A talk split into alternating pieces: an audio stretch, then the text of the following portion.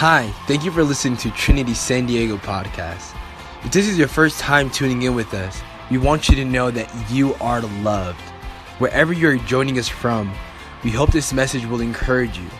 If this ministry has blessed you in any way, you can help us by reaching others by investing at trinitysandiego.org slash give. Thanks again for joining us. Now here's Pastor Katie. We're talking about relationships. Uh, this this last month we've been talking about me, we, us, and them. And uh, the first week, uh, Pastor Todd talked about the most important pivotal relationship, which we call it me, but what it means is me and God. Yeah. This relationship between you and God is actually the source of all other strength in re- other relationships. Uh, I see I see that first pivotal week as he was talking about our identity and who God has created us to be, our identity in Christ. But you know, I see it as kind of like a river, and a river um, has a beginning. It has a beginning which is called the headwaters. Right. The headwaters are the source of where all the power comes from in a river, right? Everything flows. When you have a river that, that jets off into four different, uh, maybe four or five different tributaries, there is power that is going and flowing through each of those tributaries, but it's because it is connected to a strong source, yeah. the headwaters. But you know what's funny about rivers and headwaters? I was doing research this week, such a random thing to research, rivers, right?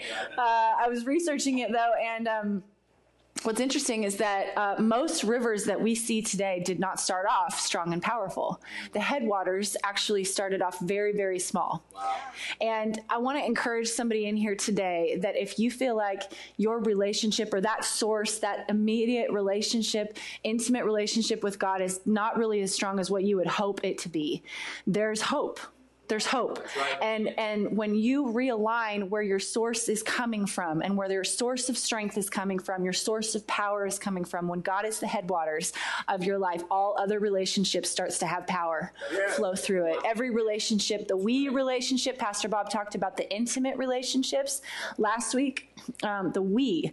Um, that's your spouse, that's your family, that's your extended family, that's the people that know you most intimately. Right and how uh, the power flows from the source into those relationships as well. And he talked about how good and pleasing it is for us to dwell in unity together because it's so important to have unity in those spaces. Can I get that water, please? I always forget my water when I come up here. Um, so just excuse me. And then uh, this this week, I am talking to you about the topic of us. What is us?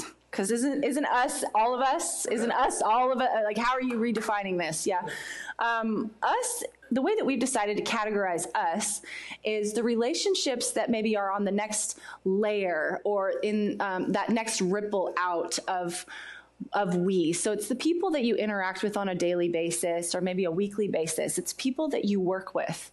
It's people that um, maybe in the grocery store that you frequent and you're cashier. The us category is people that don't have the same access that the we category has. Right. The we category has different levels of access to us because they've maybe broken down some barriers in our life. We've shown them the ugly parts and they still love us. Hey, Amen. Amen. Thank you, honey. Yeah. Uh, you know, those are the we people, but we're talking about the us people. And the us people, what I have found, are much easier to distance ourselves from. Yeah and to create barriers within those relationships. I don't know if I'm the only one. By the way, if you're new here, I just kind of I like to keep it real. So I I'm going to tell you how it is and how I have experienced life, and I hope that you don't hate it. Um, I hope that you come back. but um, just just bear with me. This is how we roll. That's how I roll. I just do transparency. I feel like it's the most helpful way to do it. Okay. Mm. So the coworkers, the acquaintances, your servers, people that um, you know necessar- aren't necessarily intimate, but can be. Um, uh, maybe misconstrued sometimes in our life as not as important or maybe people that we maybe don't have access to influence but the reality is is that we're talking about relationships because our entire world is made up of relationships right? Like every everything that we do is centered around relationships. Not all of them are defined the same way, but everything is about relationships. That's why everybody that's why people want to come and they want to hear about what God's word says about relationships because it's so vital. God created more than one of y'all. Yeah. Okay? So that you can have a friend. So that you can be in relationship. Amen? Amen. So my topic today is us, and the scripture today is John 3, 16 and 17. And some of you are going to be like, what? That's a weird scripture to talk about relationships. Maybe not. Okay? Just stay tuned. Let's go ahead and throw that up on the screen here. John 3, 16 and 17 says, For God so loved the world that he gave his one and only son that whoever did we, did we, yes, we bolded whoever specifically, because we're going to come back to that word. If you have your Bibles, go ahead and underline that or circle it or write that on your sermon notes, because it says, whoever believes in him shall not perish, but have eternal life. For God did not send his son into the world to condemn the world, but to save the world through him. Amen. Here's how this affects our relationships. I'm going to start with verse 17. In verse 17, it says, God did not send his son, Jesus, into the world to condemn the world. I think the problem with a lot of our relationships, particularly our us relationships that we can easily create distance in, is that we get up not believing verse 17. Wow. In the mornings, we get up and we believe that God does condemn us for the mistakes that we made yesterday. We believe that God doesn't actually really love us, or we believe that God's somehow holding this divine grudge against us from what we did 20 years ago, or 10 years ago, or 10 minutes ago. Right. And so we believe that there is some level of condemnation attached to our humanity and our existence. And so we get up not believing verse 17. Wow. Come on. Amen. And that affects our relationships. Right? Have you ever felt condemned? Have you ever felt not worthy? And you try to have a relationship, you try to talk to somebody when you're not feeling worthy? What happens is, is if somebody s- expresses a concern to you, you take it as a spirit of criticism because you're living in a condemnation mindset Come on. when really they're saying i care about you i'm concerned for you but you you you hear it as criticism Wow. that's because we get up living condemned Wow. Come on. we get up living believing that god doesn't really love us that he didn't really send his son to die for whoever Wow. because it must be only for the people that are worthy or that do the right thing or go to church every sunday or get a, in a connect group it's not true Right. and so I want to address some of these lies, but I also want to address some of the barriers that we can create within ourselves that affects our relationships in these us categories. I was on a cruise this week. Many of you saw my Facebook pictures. Yes. And we did swim with the dolphins. If you ask my kids what their top 10 uh, top 10 moments were on the cruise, they will say ice cream and dolphins didn't even make the cut. Go figure.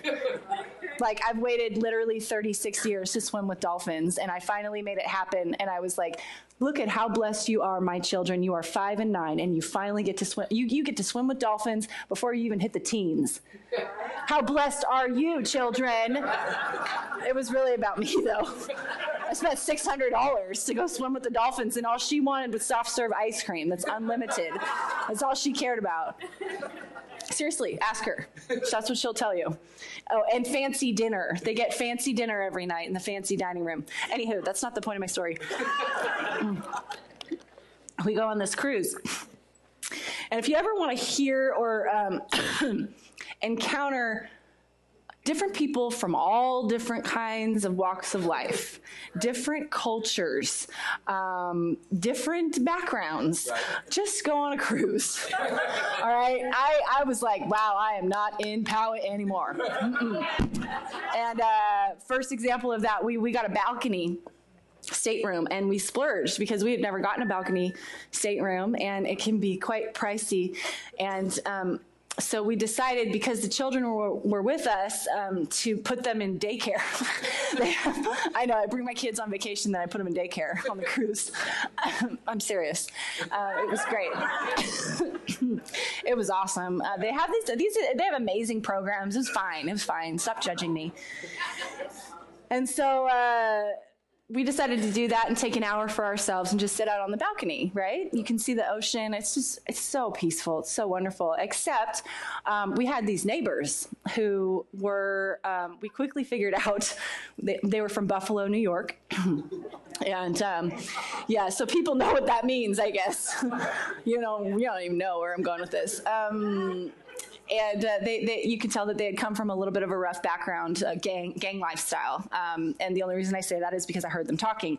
Because um, the balconies are only separated by a thin little piece of plexiglass, so not so much with the privacy on the balcony. It's a real nice view, not so much with the privacy. And so I'm listening to this conversation, and these guys are are highly they're intense in their conversations, and they're smoking things that um, we don't usually smell. And we were like, wow, they're really you know know, like really getting into it. And there, this this guy, I think the word Glock was used once or twice, maybe. That's a gun, by the way. I think is that a gun? Yes. Okay. As, I think that word was used. I'm pretty sure the words um, the, the F bomb was dropped a few times, profanity. Um, you know, talking about a drug deal that went bad and then $20,000 went missing from the armrest. I mean, like all kinds of things. I can't make this stuff up, you guys, by the way. Can't make this stuff up. Then one dude starts saying, Now, if I wanted to murder my wife on this cruise ship, how do you think I could go about doing that? I was like, okay, it's time to go inside now into the stateroom. And I called the witness protection program because I was like, I think I just, I'm, I'm, about to witness something real bad happening right now. I was like, they, we are not in Poway anymore, for sure.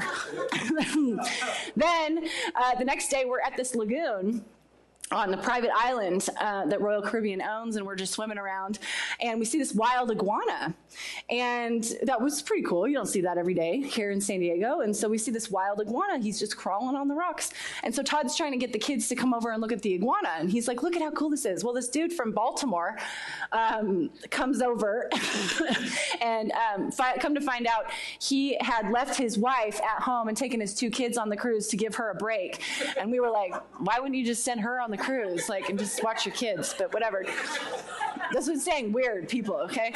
And so, so this guy comes over, starts talking to Todd about iguanas, like tells him all kinds of things about iguanas. And Todd's like, "Do you like raise these?" And he's like, "Actually, yes, I I had an iguana for 15 years, and you would not believe it lasted 15 or it lasted, it lived 15 years. But he's like, then it died, and you know, it was my best friend in college, and but you wouldn't even believe it. 100 people showed up to its funeral, and it showed up on the Baltimore Star, and then I put it on a raft and I pulled it out to Valhalla River and lit it on fire and all this weird stuff.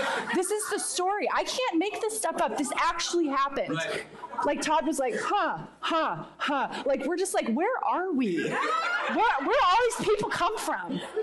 Then, then that same night, I'm up on top of the top deck and it's real windy, um, but we had just dropped the kids off at daycare again uh, to go ha- have some time for us. It sounds like we weren't with the kids at all. I literally, it was like for an hour. And so we're up on, on the deck and we're just enjoying the nice night sky over the ocean. And um, I overhear this other conversation where these people are clearly from, from the Midwest or something, Utah or something. Yeah, Utah. It was Utah because they were going at it about which bow and arrow is best used for the hunt, to hunt moose.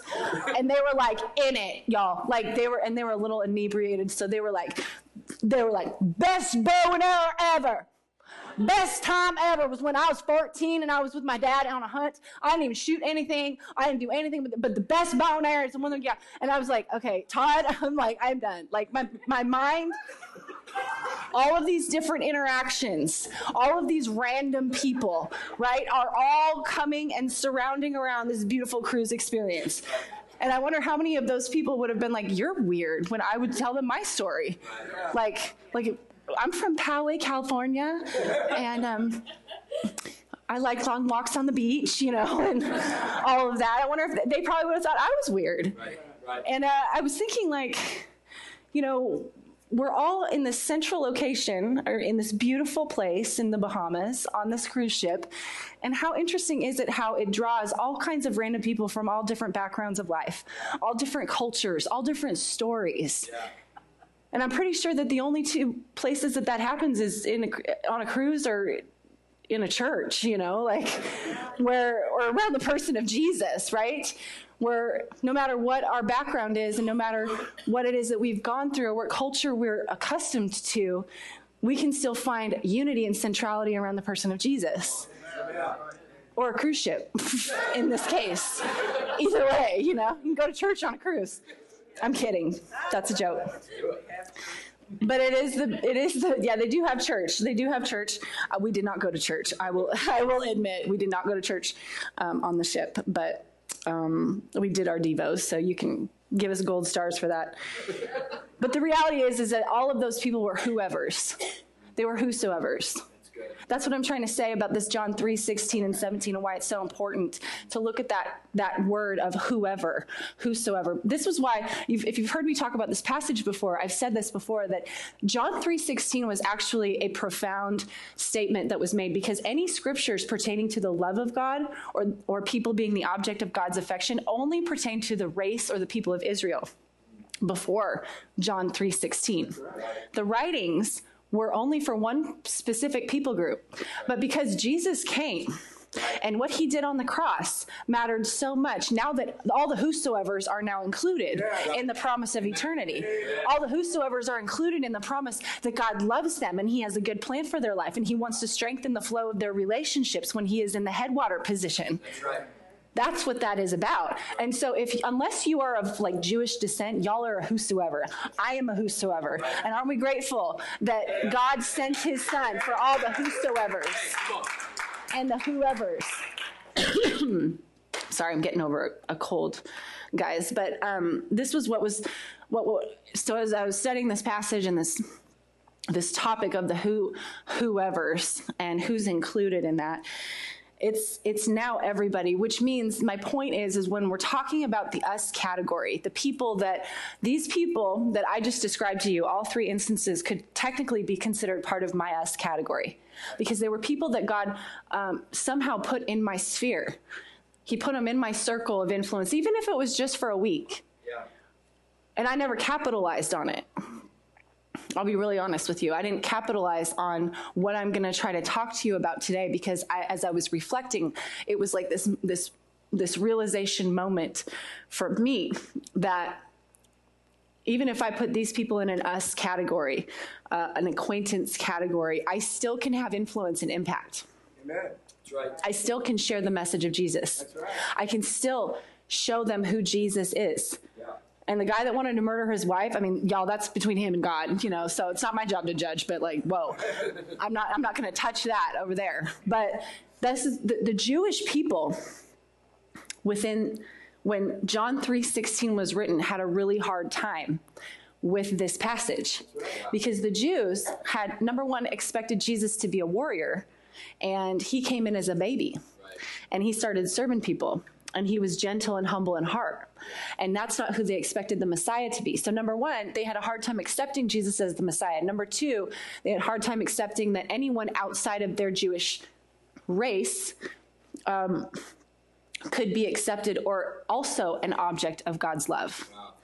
And so what I found interesting as I was studying, when the message of Jesus or the gospel was spreading, and all of these people in the us category started coming into the kingdom that Jesus started to build, uh, if you look in Acts, Paul was the evangelist, right? We all know Paul is the evangelist. And if you're not familiar with the Bible, Paul was somebody that was a Jew that was drastically transformed by the power of Jesus. And he was sent out to be a missionary to go tell people about Jesus. Um, but what I think that we misconstrue sometimes in the church is that we tend to think of Paul as the evangelist to the Greeks and the Gentiles and all the people outside of the Jewish race. But as I was studying in Acts, uh, 17, I looked. I looked in um, Acts 17, and it says in Thessalonica, which we have a, a, New Testament letter for the Thessalonians. In Corinth and in Ephesus, he actually went to the synagogues first. Right. He, he went to the synagogues first before he went to the Greeks and the, and the Gentiles um, to share the message of Jesus. Now, why is this important? Because there must be something powerful about going to the people of God to get the message of the gospel out. Paul understood that he needed to go to people who were already God fearing to get the message of Jesus out. And the Bible says that some of them believed and some of them didn't. But it says later on that those that believed shared their faith and, and he added to their number daily, which means that they were part of building the churches that he wrote the letters to. The people of God, the people that are sitting here in this church. So that must mean that there is a mandate and there's a special power and anointing and an influence on the people that are sitting within this room to get the gospel out. Right? Paul didn't Paul didn't find it necessary to just go and talk to people who didn't know God or people that were far from God. That was where he went after he tried to talk to the people of God. But he knew that there was a, a power attached to talking to people that already knew who God was. And I want to I want to ask you this morning, do you see yourself as a person of God that is a person of influence? That can produce the power, that powerful flow that we're talking about in your relationships, in your us category, in the people that God has strategically placed in your sphere that you might be able to discount easily because you have distance from them, or you have a barrier, or because they're not like you, or because they use words like Glock, okay? I'm just kidding, but not really. Right. How do we create distance and barriers with people that God has actually placed in our life on purpose? Because God wants to produce something, not just in you, but in them. He wants to reproduce what He's done in you through His power working through you and your people in your us category. But if we're too busy setting up barriers because we don't understand how they talk or what kind of background they come from, or if they raise iguanas that you don't care about, y'all, y'all are going to miss the moment. You're going to miss your purpose. You will miss making a difference. You will miss it completely, and you will you will miss out. Here's the biggest. This is a, the saddest thing for me is to see people missing out on an opportunity for God to use them. Because nothing will draw you closer to the heart of God. Nothing will give you more eternal joy in your spirit than to be used by God, by serving somebody else. By getting outside of yourself and loving people and sharing his message. Nothing. Nothing's better than it. Right. Right. That's it. so, how do we apply um, what we know? You see, it's it's it's not it's not just important to come to church and to gain the knowledge of the scriptures, but real growth and results in our faith life happens when we apply it. That's right. You have to apply the stuff that we talk about, otherwise, you won't see results in your life. Results don't come just from sitting in a church service. Yes, the Holy Spirit can speak to you. I believe that He spoke through me and He ministered to somebody here in this room this morning. I, I don't know who that is, but but yes, it can happen here and it does happen here. And that's why it's so important to come here and be here in this environment. But it does no good if you just let it stay here and you don't take it outside of here. Right. Right. You will not live the abundant life if you if you just leave it here. Yeah. And so how do we apply this? How do we see how do, how do we see that power reproduced in our life in the flow of our relationships in the category of the us people how do we see that i think that jesus gave us a, a, a perfect model jesus the way he lived his life is what we believe here at trinity is how we are to live our life That's right. So when people ask me about my faith, I just say, I'm a follower of Jesus. I just try to do my best to be like Jesus. And here's the greatest model of that in Philippians 2. It says, Do nothing out of selfish ambition or vain conceit. Rather, in humility, value or prefer. I put the emphasis in there. That's my emphasis. This is about preferring other people above yourselves not looking to your own interests, but each of you to the interests of others. Now, here's the money verse right here for our relationship series. In your relationships with one another, have the same mindset as Jesus Christ. We kind of tend to skip over that uh, verse a lot because we, we focus on three and four. Do nothing out of selfish ambition, blah, blah, blah, but we skip over number five, where it says it gives us the roadmap for your relationships in your relationships with one another have the same mindset as Christ Jesus, who, being in very nature God, did not consider equality with God something to be used to his own advantage. Rather, he made himself nothing by taking the very nature of a servant and being made in human likeness. And being found in appearance as a man, he humbled himself by be, becoming obedient to death, even death on a cross. Therefore, God exalted him to the highest place and gave him the name that is above every name. This is the, this is how, how the kingdom of Jesus is turned upside down is that the world says that um, if you are if if you are supposed to be first then you've got to trample over everybody. And Jesus said the first shall be last and the last shall be first. Jesus says serve people that mistreat you um, or love people that mistreat you. Pray for those who persecute you. This is the upside down kingdom. Right but it works. Right. For whatever reason, it works. Yeah.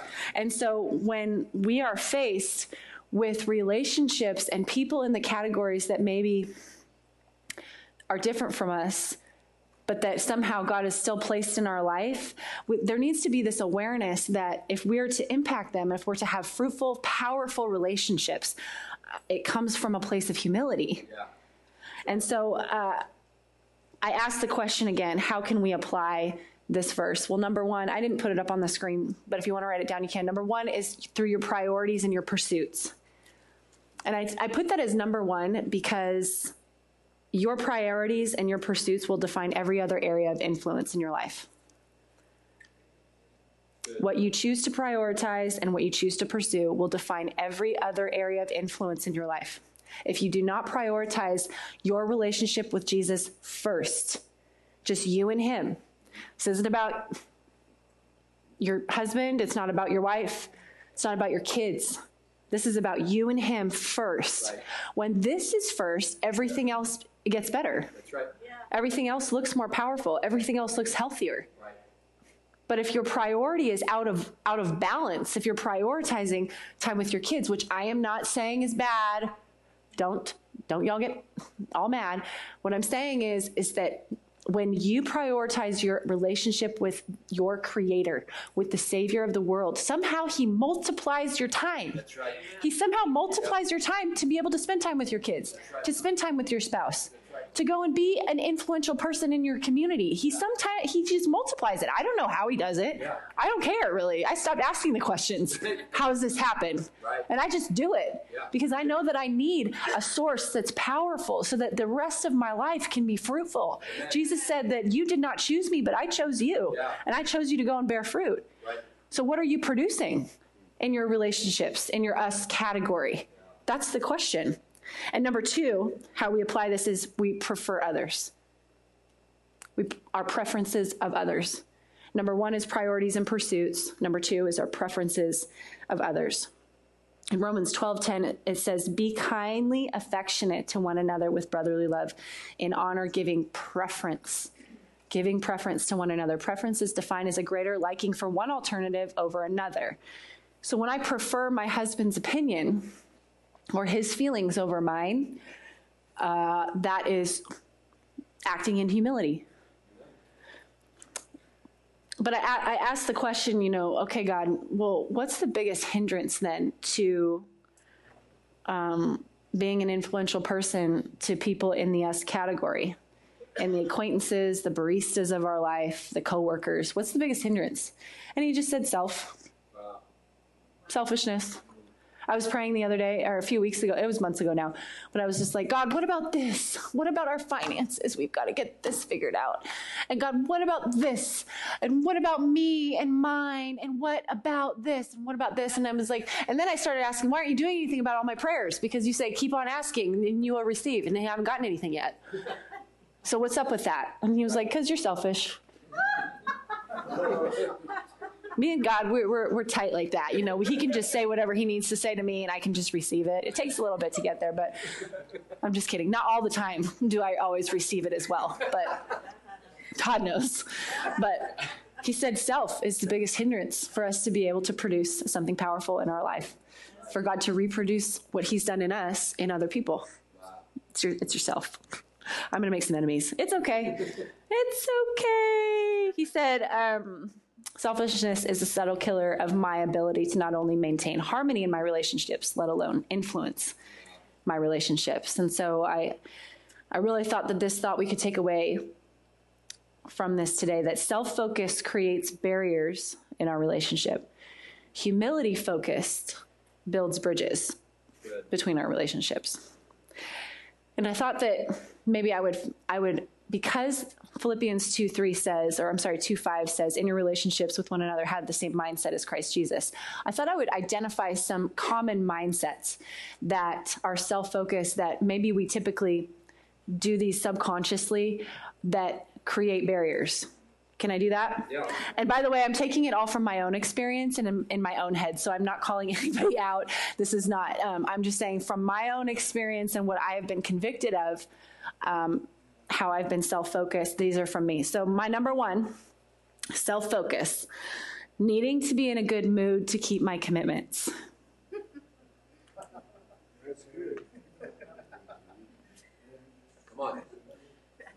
It's pretty quiet. I kind of knew this part would be quiet though. I need to be in a good mood to keep my commitments. Anybody else? Or is it just me? Just me? Oh, okay. Okay. Well, I'm just going to, I'm going to just tell you. Sometimes that is really how it feels for me. I feel like I need to be in a good mood or I need to feel like it to want to keep the commitments that I made. So when I say I'm going to start a connect group and then Wednesday night rolls around, I usually don't feel like it. I just be honest, or I don't feel like I'm not in the mood to do this. But the reality is, is that self focused. That's right. That's focused on how I feel. Right. That's not humility focus. That's not considering others better than myself. So a humility focus, I thought I would give a self focus and then a humility focus on how to co- counteract that. The humility focus says, I don't know what they had to sacrifice to keep up their end of the commitment. And so I will choose to honor mine. What we often forget when we're in a self focused state of mind and not in a mindset of Christ is that it's all about us and how we feel. And we forget that other people had to make sacrifices to also make the commitment. We don't tend to think about other people's sacrifices, just our own, right? Um, number two, the number two self focus. Um, for me, this was mine, maybe it's yours too. My schedule and my time is more valuable than yours. So if I'm late, you should just understand. Or if I'm rude and rushed, you should just get over it. now, I've never actually said this out loud, um, but I think that a lot of times we don't say these things out loud, but we kind of subconsciously think them. That's right. I think I might be the only one, babe. No, you're not. But literally, like I've had the thought, like when I'm late to an appointment, I'm like, oh, just you should just understand. I, I had something going, you know, or I, I my curling iron didn't work, you know, and so you should just understand. Um, or if I'm rude and rushed to my barista, and I'm like, come on, late for church, you know, yeah. oh, it's happened before, not recently, because I learned my lesson real quick from that. But when I'm like late for church and I'm like, come on, dude, I gotta go. My choir teacher from high school used to say, poor planning on your part does not constitute an emergency on mine. and he would say it like that. And he would be like, I'm not holding up my class for you. Get your butt here. Yeah. Anyway, that, that was a side note. I'm sorry. I'm sorry. I shouldn't have said that. Um, however, you know, the self focus is that my schedule and my time, what you're saying is, is that my schedule and my time are more valuable than yours.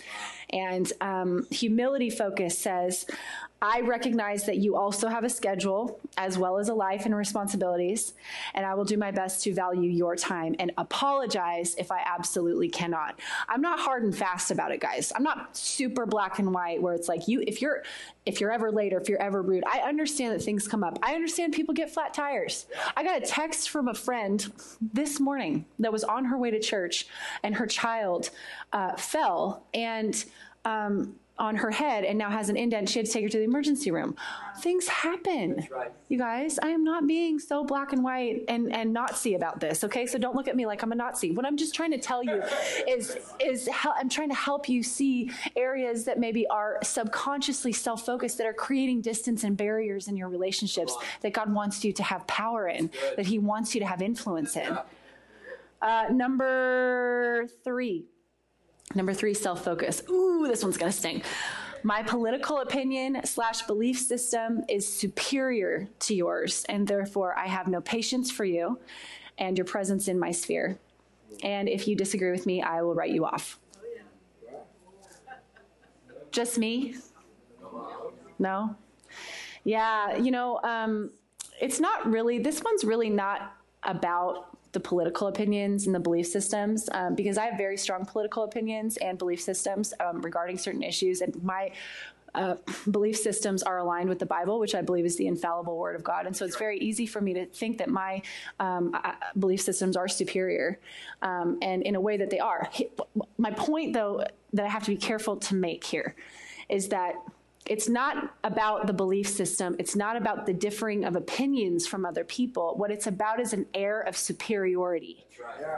When you have an air of superiority about what you believe, you automatically create a barrier between somebody that maybe God wants you to love, that He wants you to show Jesus' love to.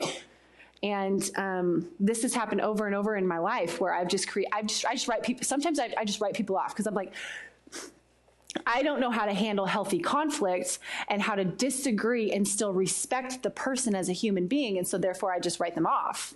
I don't, I don't talk to them anymore because I just can't, I, I don't have the maturity to handle how to have that conversation. What has happened to me over the years is that God has convicted me of is the air of superiority. Because he said, Katie, if you think you are superior to somebody in any way, shape, or form, you will never be able to influence them. They will not be able to receive from you and you will not be able to help them on in the cause of my my name.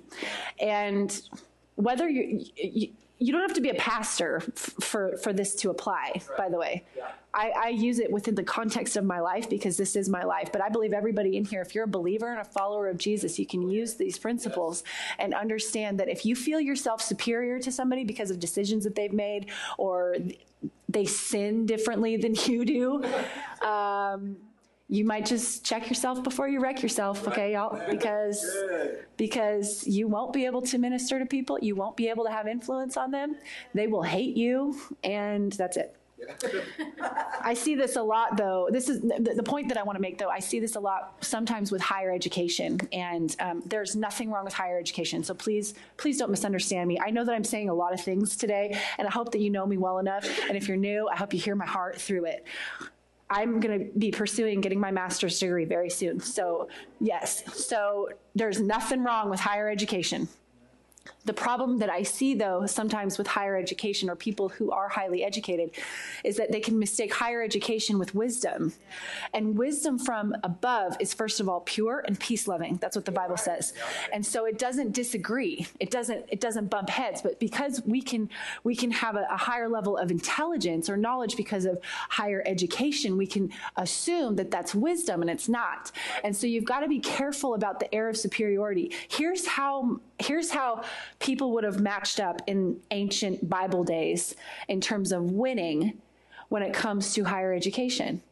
The Pharisees would have come out on top because they were the highly educated, highly educated social class of that day. Jesus would have be, been considered a failure because he picked ordinary dudes that had no higher education, they just knew how to fish.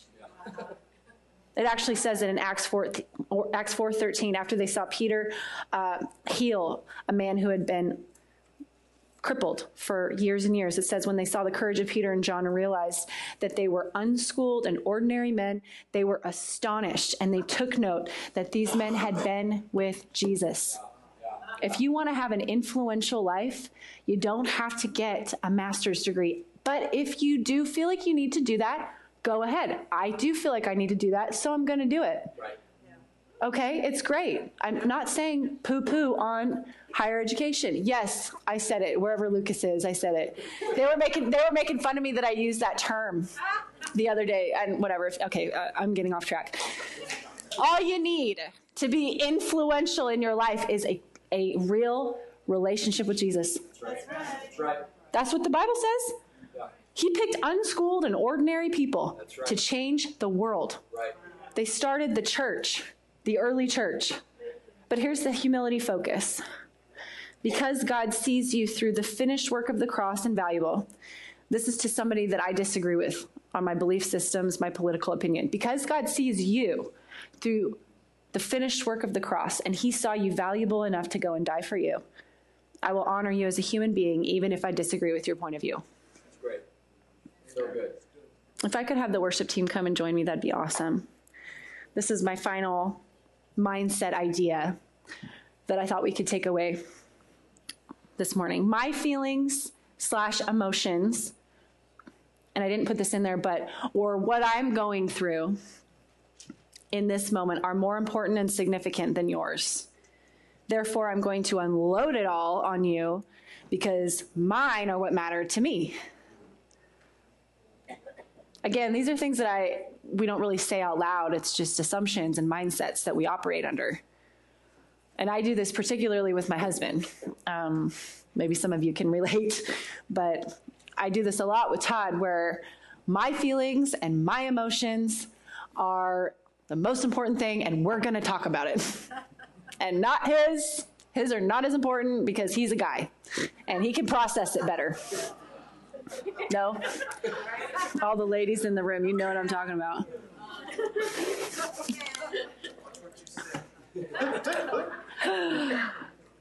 This, this, by the way, though, is not talking about um, like abusive situations. Like if you're in an abusive situation, this is not what it's talking about. Humility is not a doormat.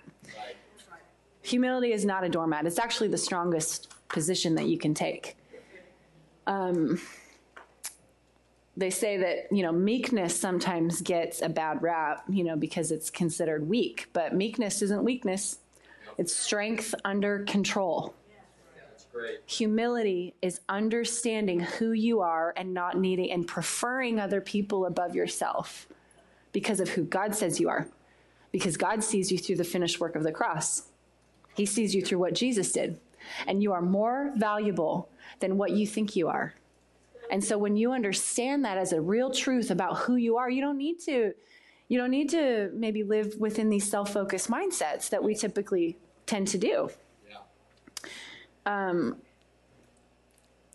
so when I say that my feelings or what I'm going through is the most important thing, and I feel like I have to tell Todd about it, and it doesn't matter what he feels about it, or it doesn't matter what he's going through. Um, we typically tend to do this in our relationships with the S category sometimes, is that um, these are casual friendships, maybe, where we sit down and we have coffee and we don't ask them one question about their, their life or what's going on with them. What are they walking through? Right? right. I've been to lots of those coffee appointments and I've been on both ends of them where I'm constantly venting about my life, what's going on with me, my feelings, what, what do I feel about. And then I've been on the receiving end of those. But the humility focus, I actually thought I would just put a scripture um, for the humility focus of this one. And it's 1 Peter 2:23. It's about Jesus. Because if we're going to model after Jesus' lifestyle, we have to look at how he processed things when he was insulted, when he was going through it. This is while he was getting ready to hang on a cross. They were hurling insults at him, and he didn't retaliate. When he suffered, he made no threats. Instead, he entrusted himself to him who judges, judges justly. I'm not talking about just taking it if somebody is bullying you or abusing you or whatever that's and not talking about it. What I'm talking about is believing that what you're going through in your own life is more important than the person across from you. What if when we go through something hard, we entrust our situation to him who judges justly? To the one that says that he loves us more than any other human relationship and that he'll work things all things together for the good of those who love him. What if we did that? I have a friend, she's here today, Cheryl, and she gave me permission to share this story. But Cheryl shared in our Connect group this last Wednesday, which, by the way, we have a great Connect group. And if you haven't signed up for one, you should come on Wednesday nights. Information's on the on the table out there. But um, she shared in Connect Group that um, a couple years ago, I believe, she was diagnosed with celiac disease. And Cheryl's a nurse. And so Cheryl knows all about health and the human body and knows how to heal. Heal the human body, right? But she she shared that her processing of that information and that diagnosis was pretty negative. It was like, God, are you kidding me? Why this? Why me? Me. I don't have time to go through all this. I'm a nurse. I'm supposed to be helping other people get healthy. And now I have celiac disease. What is this about? Do you notice the self kind of focused prayer, which is all it's all normal. These are all normal human responses. But if we want if we want to live above normal, we have to start looking at what the Bible says on how to respond, right? That's why we talk about the humility portion of it. But she started researching and doing different things to help heal her celiac disease. And um, through her research, she was still treating, and throughout these, this process, she was still treating patients. Pe- people were coming in and asking her how, you know, how I have these symptoms and how do I help with these symptoms. And I'm, I'm paraphrasing and I'm generalizing some of the story. But what she said was in Connect Group, she said, what was so amazing was that I finally, when I finally sat down and I realized the purpose behind what I was going through, if I had unloaded everything and all my feelings about celiac disease onto every single patient, I would not have been helping them because what my research did was help help them. You see, God used my sickness for their good. And if you want to kick the enemy in the teeth, just start using your pain to bless somebody else. To help somebody else. If you want the enemy to flee from you, and if you want to live a victorious, powerful, powerfully relational life, because we're talking about relationships, because God wants to use you in every area of your life. Right. And if you just want to just make the devil mad, go out and love on somebody and do something for someone else that does not benefit you. Because God will use whatever is coming against you for your good. Amen. And you will have a testimony just like Cheryl. When you get it when when you get a cancer diagnosis and you've been going to pray first and believing that God is going to show up in your situation, you will have somebody with a cancer diagnosis that maybe doesn't have your faith, doesn't have the hope that you have in Christ. And you get to minister to those people. You get to reproduce what God has put in you. And that is the kingdom. Yeah. If you would bow your heads and close your eyes.